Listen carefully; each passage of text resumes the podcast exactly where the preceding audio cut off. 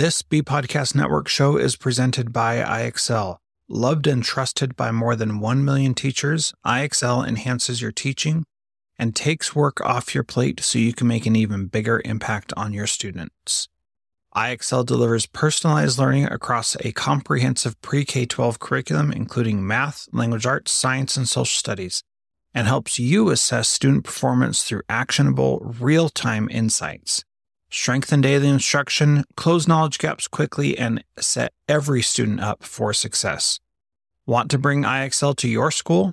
Learn more at ixl.com slash BE. That's ixl.com slash BE. We are proud to partner with MyFlex Learning. MyFlex Learning is a scheduling platform that helps middle and high schools meet the individual needs of all students. Students can easily create and manage time for flex blocks, win time, activity periods, RTI, counselor and teacher appointments, and so much more. Even my favorite, synergy time. And with its built in accountability tool and reporting features, MyFlex Learning solves your challenges around getting kids where they need to be and understanding how flex time is spent. Make flex time work for you. Visit myflexlearning.com slash BE to learn more and receive $500 off your first year. That's myflexlearning.com slash BE.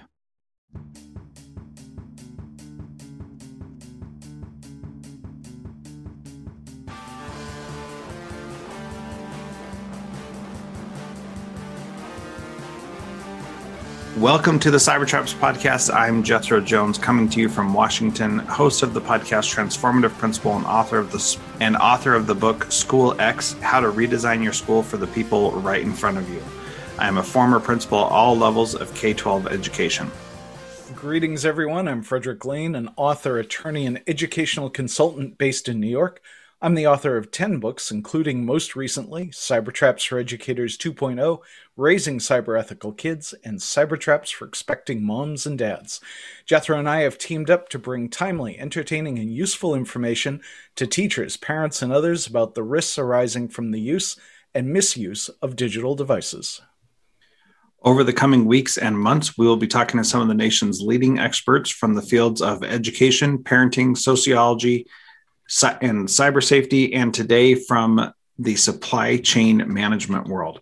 Join us as we look at what it takes to better navigate our increasingly high tech world. All right, we will give a quick shout out to our inaugural mission partner, Buoyancy Digital. Buoyancy Digital is proud to be the inaugural mission, mission partner for the Cybertraps podcast series, a digital advertising consultancy with an ethos Buoyancy was founded by Scott Rabinowitz, who has been in digital media since 1997 and has overseen $300 million in youth safety compliant ad buys across all digital platforms. For IAB, Google, and Bing accredited brand and audience safe advertising sales solutions, media buying, and organizational training from media and publishers, check out Buoyancy Digital. For more information on working with Scott and Buoyancy Digital, visit buoyancydigital.com or at Scott R Media on LinkedIn. Hello there, Jethro. Hello. Happy Thursday to you. It is an interview Thursday, and it is fun to be talking with a bunch of people today. Indeed. So, I get the honor of introducing our next guest, who is a fellow expert witness with myself, and her name is Rosemary Coates. Rosemary is the president of Blue Silk Consulting, a supply chain management consulting firm.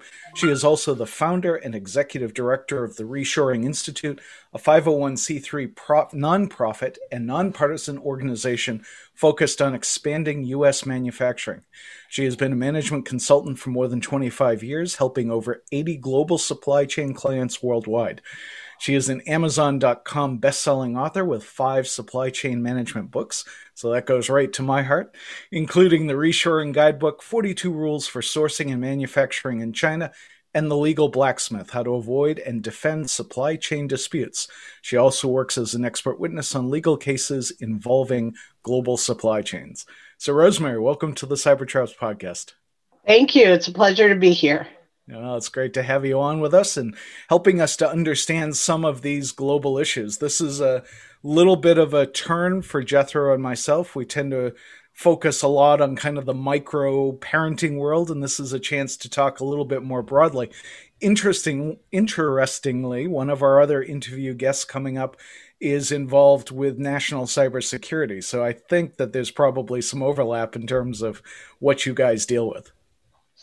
Yeah, well, it's a pleasure to be here and to talk about supply chain, which is my life, but also to take a little bit different perspective. I think, uh, you know, there's one thing to consider the the end product of um, security and and uh, the use of of uh, technology tools and uh, all the benefits of consumer products and so forth. But where does it all originate? And and I would argue that it's supply chain. And if you know a little bit more about the background of how uh, technology works in supply chain, it might be helpful for understanding how your personal equipment and your personal use of technology uh, works together. So it's a oh, broader oh, understanding. Yeah, this will be really interesting, uh, Rosemary. So, obviously, Jethro and I talk a lot about consumer products that schools and parents use. And, you know, there are security concerns that arise with those. There's obviously the usage concerns that we talk about. But kind of help us step back a little bit. And, and what's the role of the supply chain in that whole process of getting things into consumer hands? Okay, so let's let's start with talking about um, how the supply chain maybe operates um, with respect to, uh, uh, let's say, laptops. So here we are in the middle of a pandemic.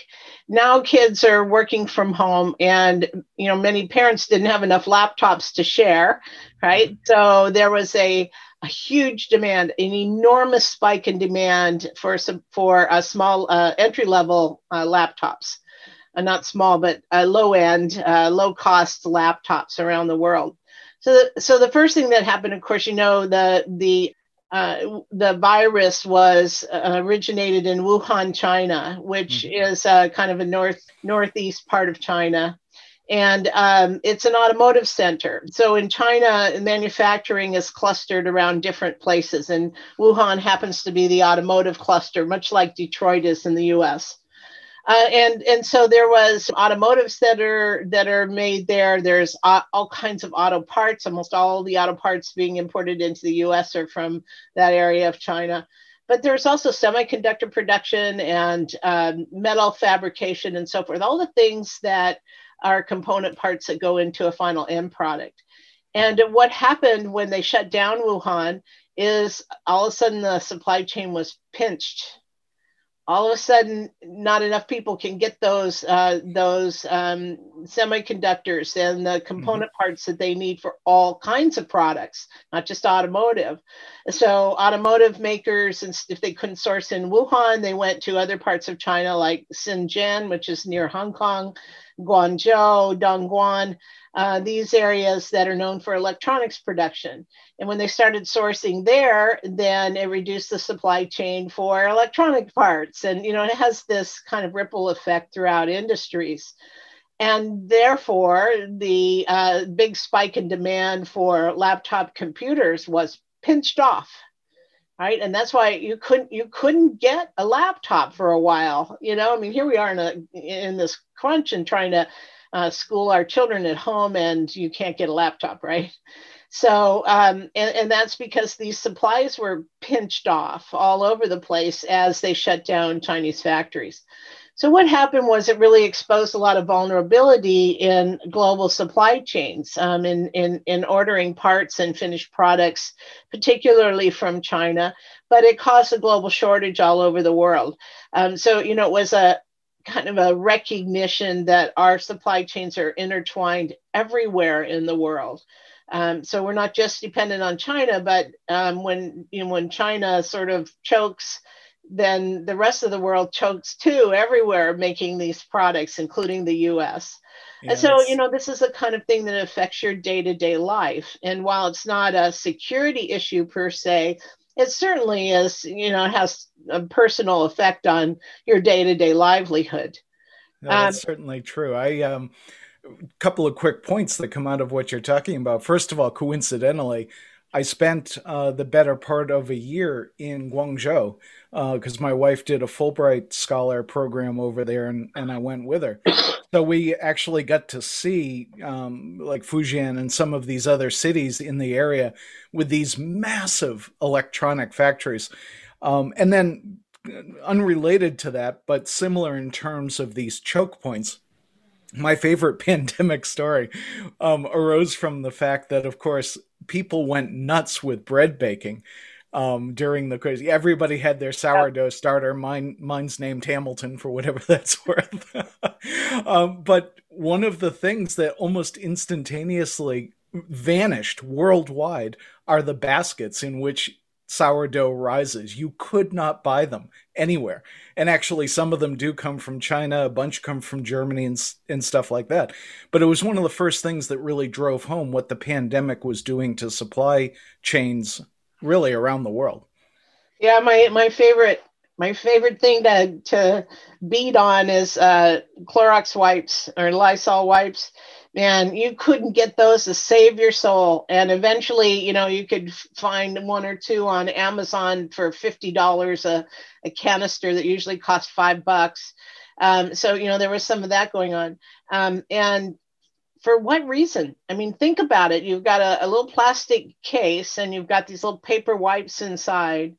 Uh, and some some Clorox or some Lysol that's in. I mean, it's a really simple product, that uh, the, these companies should be able to set up contract manufacturing for and, and increase because there was such an increase in demand, but they should be able to increase their production pretty quickly. I mean, I would say within, you know, maybe six or eight weeks, they ought to be able to find contract manufacturers and set up manufacturing lines all over the place. But what what a supply chain failure. I, I was just beside myself. I mean, there is no way you couldn't get these things anywhere. And still, were, yeah, even yesterday I was at the grocery store. There's still no Lysol Clorox wipes on the shelf. I mean, that's a With, supply chain failure for sure. Yeah. And of course, that's directly relevant to the teachers who are trying to reopen the schools and yeah, all the rest of that. Jethro.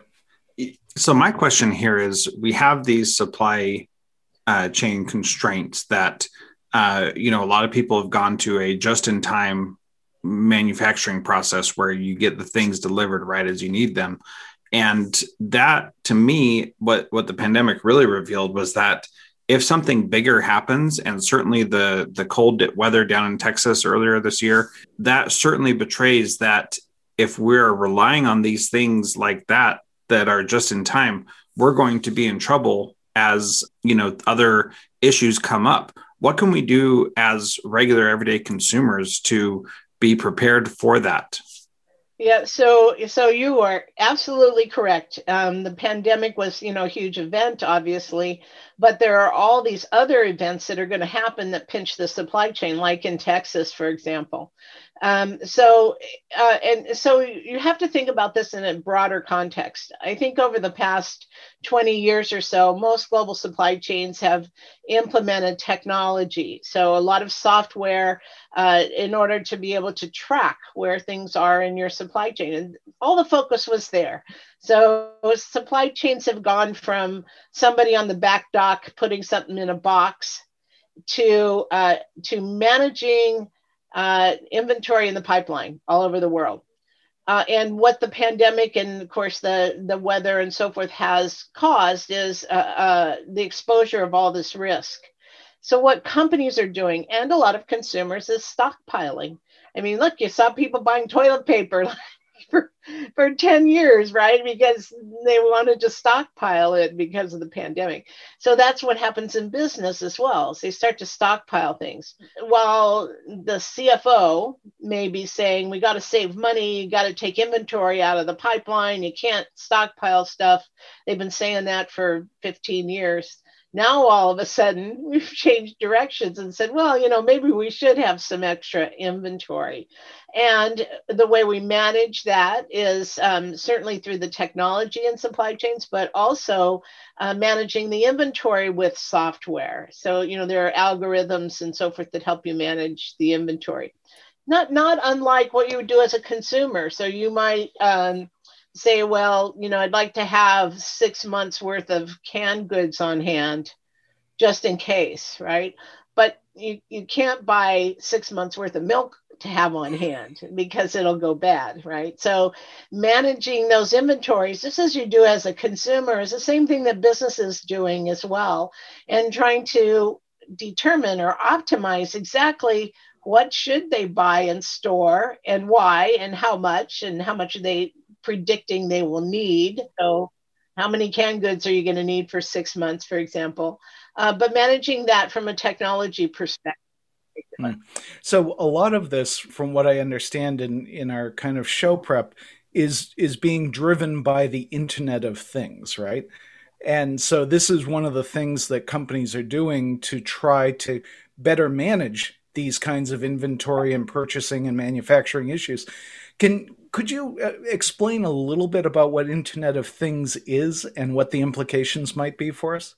Yeah, absolutely. So I think it's really interesting. There these buzzwords supply chain, IoT, 3D printing, you know, people throw them around but don't really know what they are. Um, and so I, am like jumping for joy that people are starting to understand what supply chain means from an IoT perspective. So that's the Internet of Things, the way things are connected, right?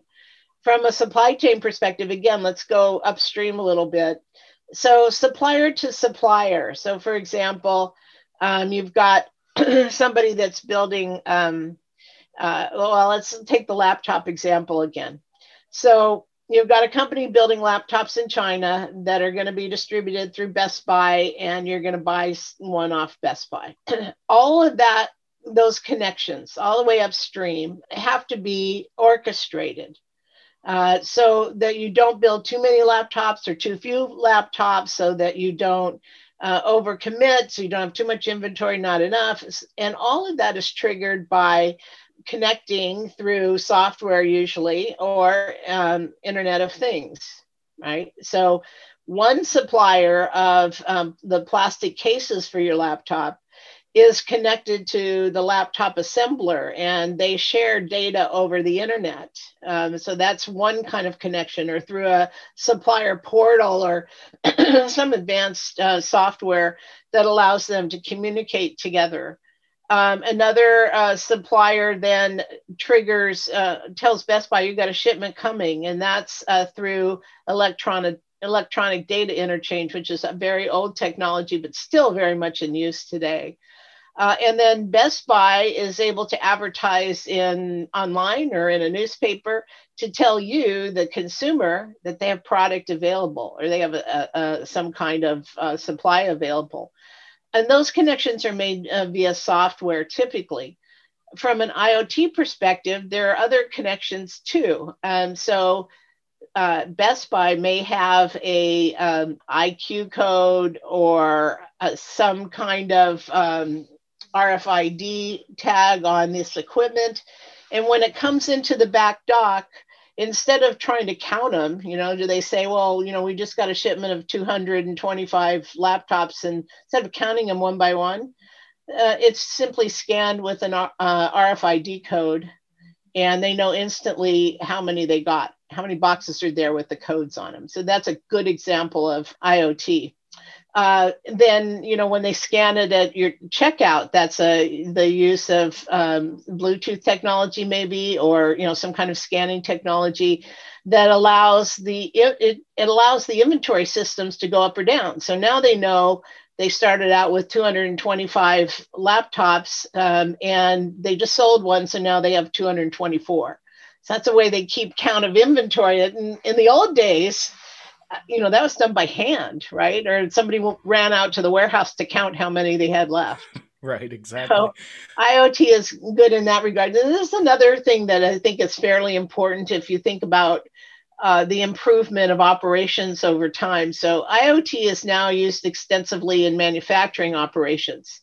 So consider having uh, let's say five machines side by side that are doing different things. So one might be stamping out a part, and another machine is cutting the trimming the plastic, and another machine is uh, uh, painting a product, something like that.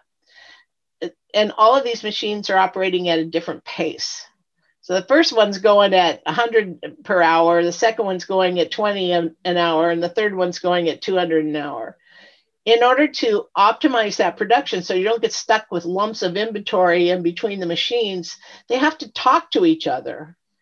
And so there has to be sensors and, and software and the internet connection inside the plant, not just externally, but inside the plant to be able to talk these machines to talk to one another so that so there's an even flow of equipment through the whole operation um, and that that is really important. I mean we used to do this stuff by hand in the past right? Or somebody would eyeball it and say oh machine number one you're going too fast or machine number two speed up you're going too slow. Now that's all done by sensors and and the internet um, connections.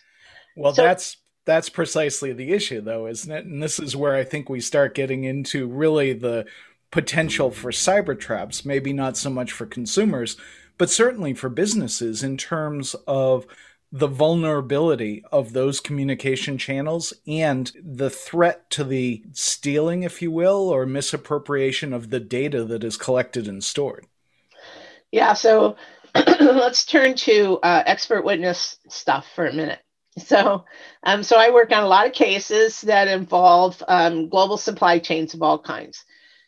And what um, you'll see is when companies share data through IoT, for example, and even your your um, your phone, for example, is connected, and you're sharing data. If you search on Google, Google knows what you're doing, and you know follows you around with ads and stuff. So when companies share data like that across company lines, that's your data right?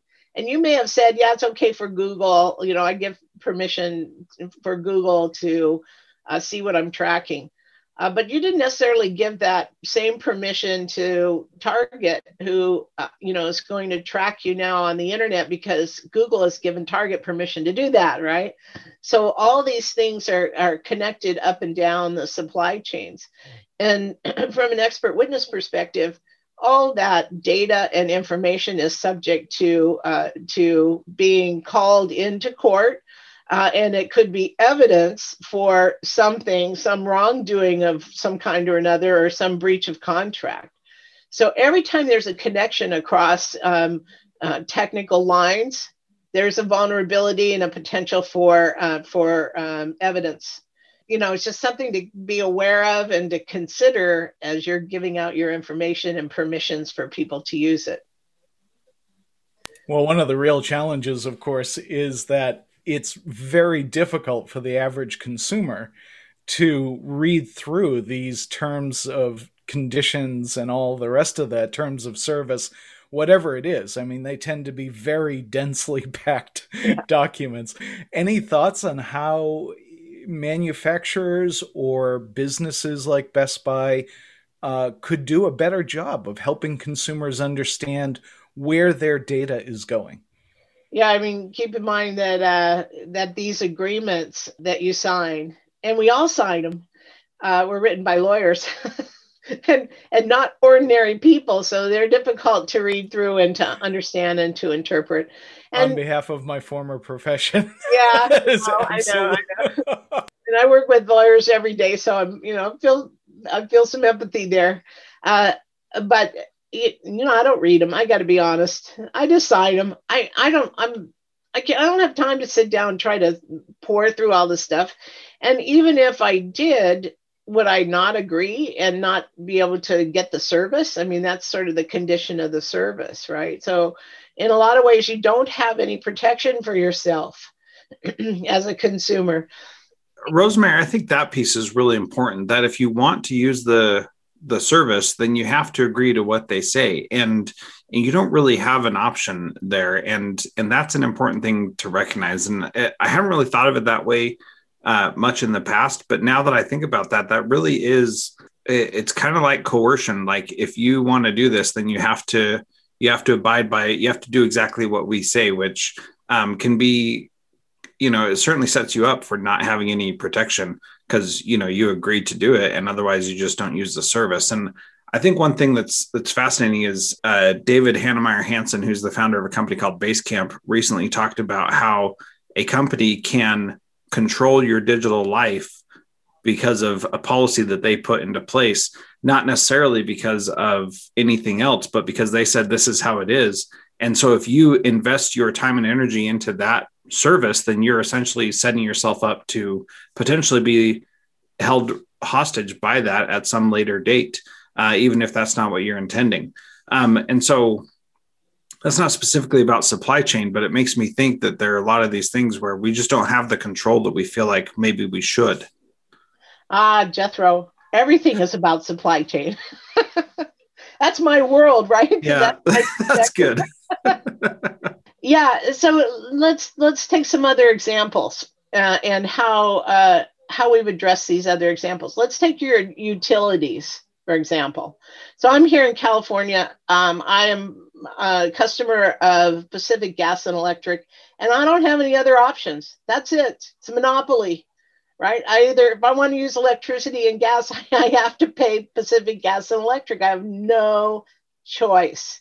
And it's the same kind of parallel. So, what the world has done is put regulatory bodies in place to address that. So, there's the California Public Utilities Commission that has oversight with respect, well, supposedly with respect to rates and um, other spending that the that Pacific Gas and Electric is allowed to do or should be doing.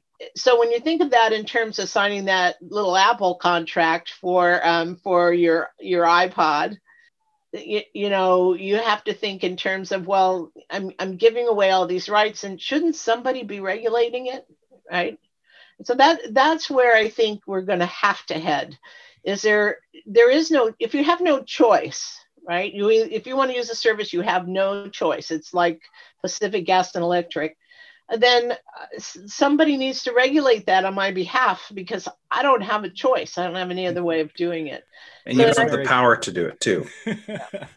and Rosemary, if, if I may, I, I'd like to thank you for so beautifully setting up a call out to one of my earlier books, American Privacy, because I will take some credit for making that precise point in the conclusion of the book that we need a Consumer Privacy Protection Bureau or something like that to help regulate and level the playing field between huge, huge corporations and consumers who really, as Jethro correctly points out, are getting the short end of the data stick here. Yeah. And so, um, for folks who want to dig that out of Amazon, uh, more than happy to have you do that. One of the things I did want to make sure we left a little bit of time to get to because it appeals not only to the tech side of me, but also the historical side, which is this concept of Industry 4.0. And just as a little bit of background, um, I and obviously correct me if I'm wrong, Rosemary, but it seems like there are three generally recognized industrial revolutions, right? There's uh, steam and water power was really the first, then the onset of electricity, and then computerization. So, what's the fourth, and what are the implications for us as individuals? Yeah, so Industry 4.0 is a coin, a term that was coined a few years ago by uh, by a company in Germany, who, of course, you know, probably everybody recognizes Germany as a big industrial power and has a lot of advanced technologies.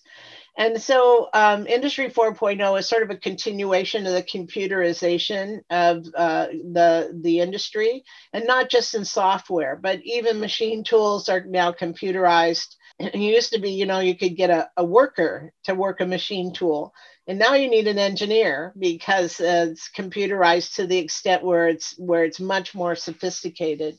Uh, so it's a continuation down that pathway, as well as it involves things like 3D printing, uh, the Internet of Things, certainly, and artificial intelligence. Um, so these are the the new pathways for um, for technology that are now being introduced beyond simply computer use. So it's a it's a next evolution, and uh, Yeah, you know, I, I run the Reshoring Institute. Um, I think you mentioned at the beginning, which is a, a nonprofit organization. We help companies bring manufacturing back to the US.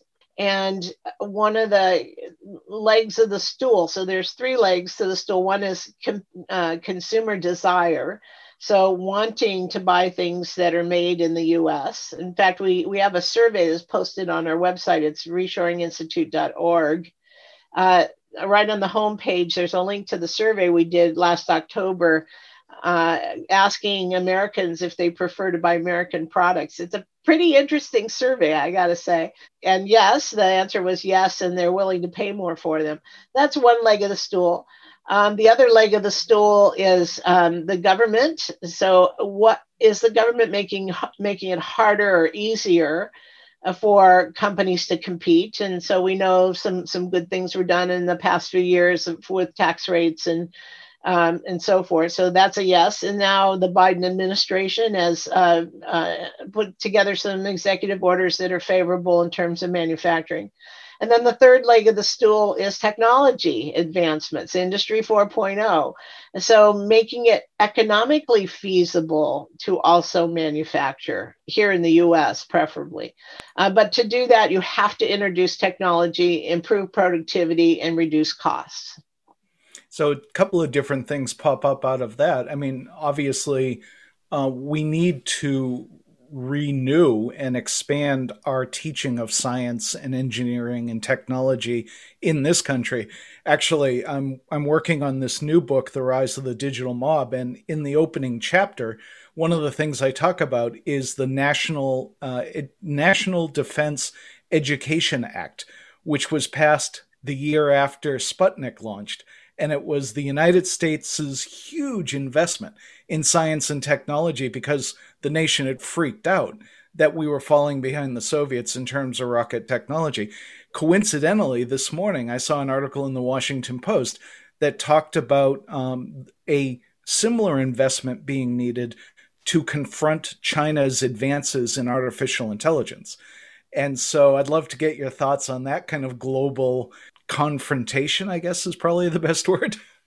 Yeah. So, um, so I add a question about China also, and maybe you can uh, approach both of these because we hear in the news that that China is our enemy and we should not like be doing business with them. Uh, and so there's some there's some fear around that. There's some trepidation about things from China could be infected with viruses and things like that. So maybe if you can bring that aspect in as well. I don't know if you can or not, but uh, absolutely. So I, spent 15 years in management consulting, helping my clients offshore to China.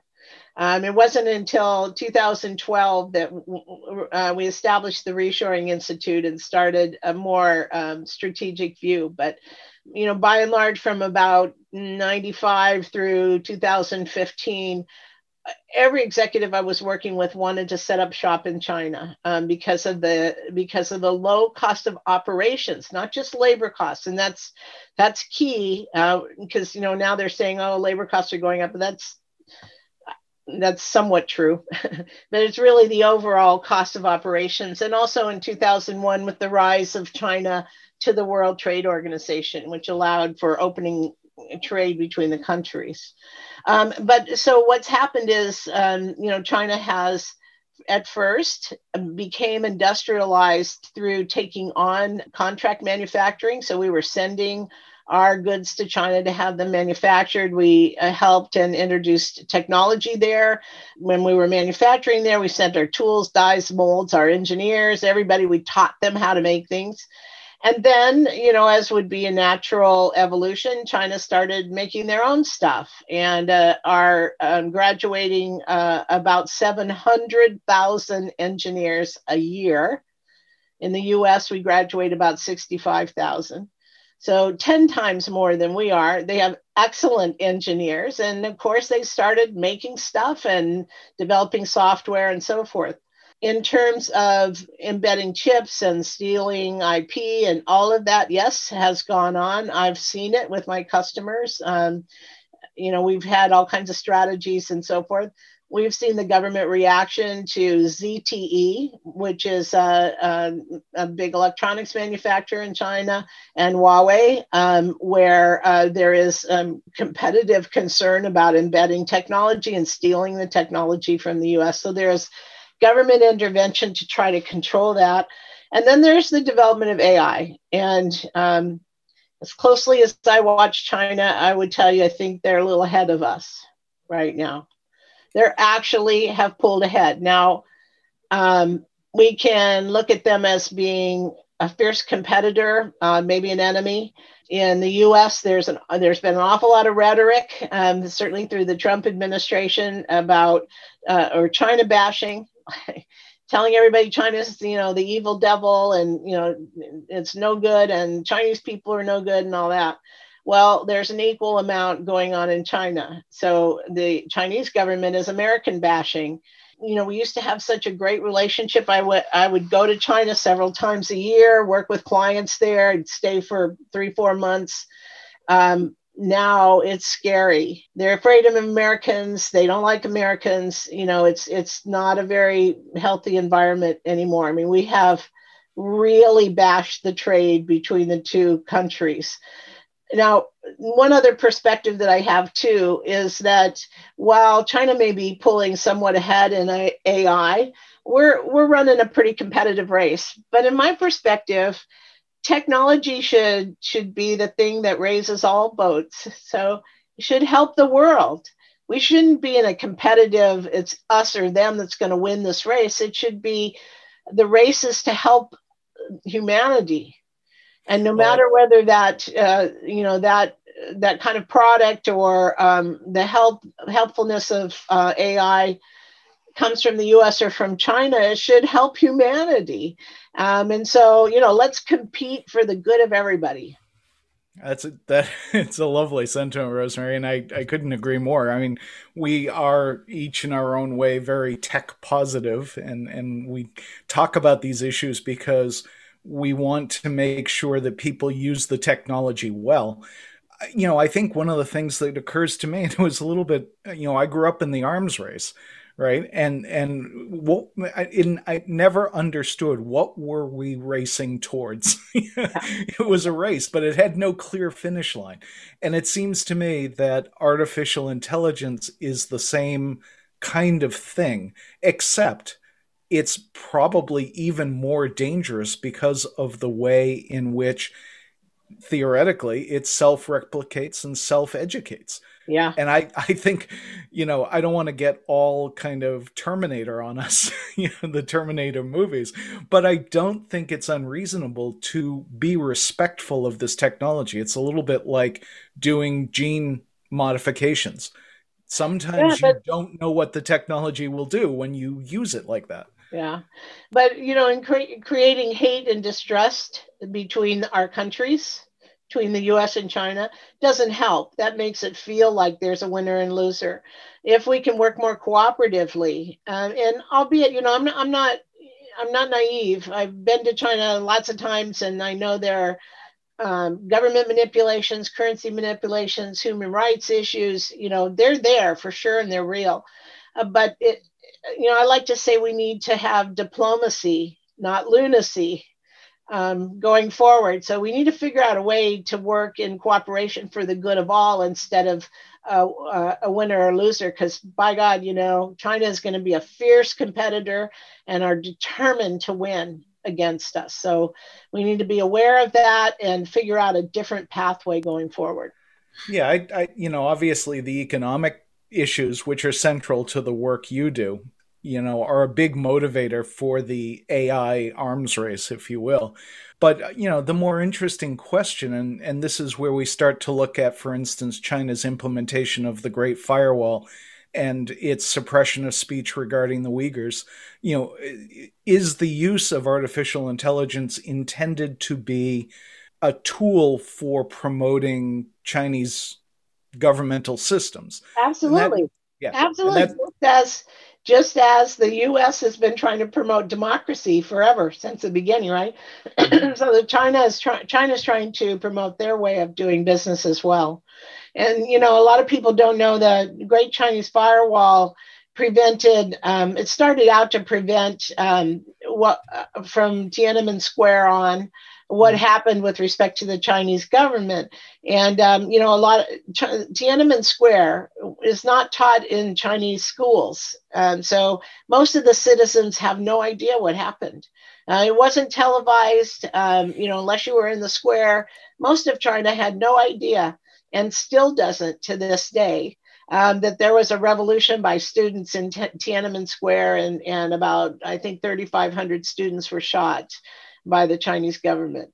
So you know the the wall was um, constructed for that, and also um, you know for other revolutionaries across China and so forth. And you know AI, I think, could be used in this in a similar way to prevent knowledge and to um, to go forward with these Chinese ideas that they would like to impose on America, and that surprises people. And on the other hand, we're all over the world trying to promote democracy, right? So it may be a, a battle of the wits. Yeah. Well, I'm, I'm, sure it will be. Um, Jethro, you should jump in. yeah, I just I think that that piece is really interesting because that so I lived in Russia for two years on a mission for my church and got a totally different experience of what that part of the world was like. And they had lived under communism, had experienced it, and were able to share what that experience was like. And they had the benefit of living under a more capitalistic society as well, a more democratic society, even though there are still issues, of course. But what I learned from them was that everywhere people want to be respected as human beings.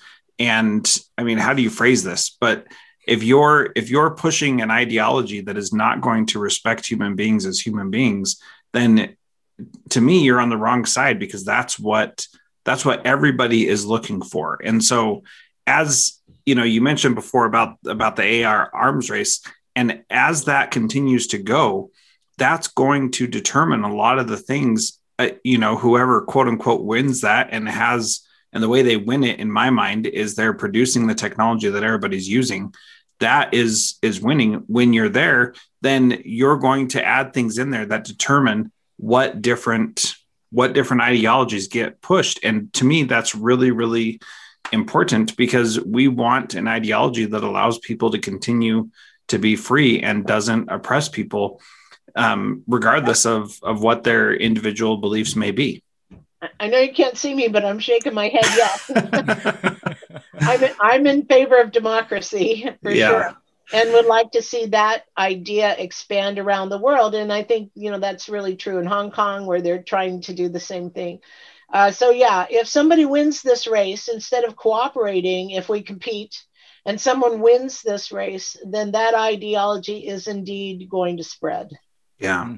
Interesting well, stuff, Rosemary. Uh, that's a deep place to end, but I think that's a good place to end also. And I, I appreciate learning from you. And to be honest, I thought, man, supply chain, how is that going to apply to what we're talking about? But Rosemary, you brought it home. Thank you. Okay. it was really wonderful, Rosemary. I, I will close by saying that I went back to Guangzhou a couple of years ago as a Fulbright specialist and stopped in Beijing on my way out of the country and made a point of walking over to those streets beside Tiananmen Square to see where that young man stood. And it it was so moving to me personally as someone who respects democracy and, and the courage that took. And it, it it's deeply saddening that so many people in China are unaware of that. So thank yeah. you for mentioning that. Excellent interview. Well done rosemary. Okay well, that wraps up this episode of the Cybertraps podcast. In the coming weeks, we will continue our coverage of emerging trends in a variety of areas, including digital misconduct, cyber safety, cybersecurity, privacy, and the challenges of high tech parenting. Along the way, we'll talk to our growing collection of interesting experts who are helping us to understand the risks and the rewards of digital technology. You can find the Cybertraps podcast on all your favorite podcast apps. We hope that you'll share the show with your friends and colleagues and reach out to us if you have questions or topic suggestions. If you'd like to follow us on Twitter, I'm at Jethro Jones and Fred is at Cybertraps. And if you're still listening, you must have loved this interview. So please leave us a five star rating interview in your podcast service of choice. We appreciate having you join us, and we look forward to having you join us on our live episode on Monday. There are lots of solutions out there for giving students what they need when they need it. But when do they actually do all of those things? You need flexible time. When added into your master schedule, flex time enables students to get extra help or intervention, meet with teachers, make up work, get physical exercise, and try new enrichment offerings. If you're thinking of giving it a try, check out MyFlex Learning, which unlocks the benefits of flexible time without all the headaches you get with it usually. Its intuitive design and SIS integration makes implementation and training a breeze. Make your flex time work for you. Visit myflexlearning.com/be to learn more and receive $500 off your first year. That's myflexlearning.com/be. Do you want to save time on prep work, increase student achievement for all of your students, reliably meet tier 1 standards? You can do it all, but don't waste another minute. Head straight to ixl.com/be to learn how IXL's research-proven teaching and learning platform can help you achieve these goals. That's ixl.com/be.